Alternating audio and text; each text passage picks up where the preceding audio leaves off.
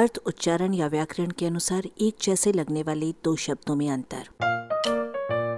अपनी हिंदी सुधारें। अवस्थित और उपस्थित।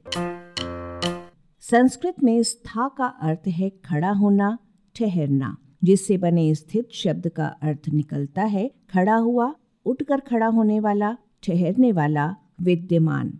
अवस्था और अवस्थित दोनों में अव जुड़ा हुआ है, जिसका काम रहता है शब्द में चिपककर उसके अर्थ में नीचे, कमी, अनुचित, दूर, संकल्प, परिव्याप्ति, विशेष रूप में जैसे किसी अर्थ को जोड़ देना।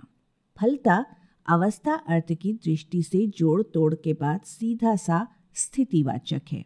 विशेष अर्थ में आयु का उतना भाग अवस्था है जितना कथित समय तक बीत चुका हो, जबकि अवस्थित शब्द अर्थ में फैल फाल कर रहा हुआ, ठहरा हुआ, टिका हुआ, सहारा लिया हुआ, किसी विशिष्ट स्थान में रुका हुआ, किसी विशिष्ट अवस्था में आया हुआ और उद्देश्य में स्थिर या दृढ़ के लिए इस्तेमाल होता है। उप के अनेक अर्थों में एक अर्थ निकटता है, इसलिए जब स्थित माने विद्यमान है तो उपस्थित माने पास, विद्यमान या निकट पहुंचा हुआ। जिस प्रकार अवस्थित अवस्था का जोड़ा मिलता है, उसी प्रकार उपस्थित उपस्था का जोड़ा नहीं मिलता। हाँ, उपस्थानम और उपस्थ जरूर मिलते हैं। उपस्थानम का अर्थ निकट पहुंचना के बाद किसी खूबसूरती से पूजा करना, देवालय, स्मरण भी होता चला गया है।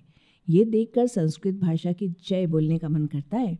दूसरी ओर उपरथ के अर्थों के फैलाव में भी संस्कृत का कमाल देखिए। शरीर का मध्य भाग, गोद, पेड़ू, कूल्हा, गुदा, जननेंद्रिय। स्था ऊपर उदादृत शब्दों में तो है ही, संस्था, संस्थान, स्थान आदि में भी मौजूद है। जाहिर है कि इन सब में भी स्थित, टिकाऊ, विद्यमान होने का भाव विद्यमान है। अंत में शीर्षक के दोनों शब्दों के प्रयोग का एक उदाहरण और। इस समय मैं अपने घर में अवस्थित होते हुए भी आप सबकी सेवा में उपस्थित हूँ।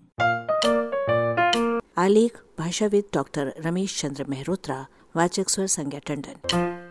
arparadio.com की प्रस्तुति।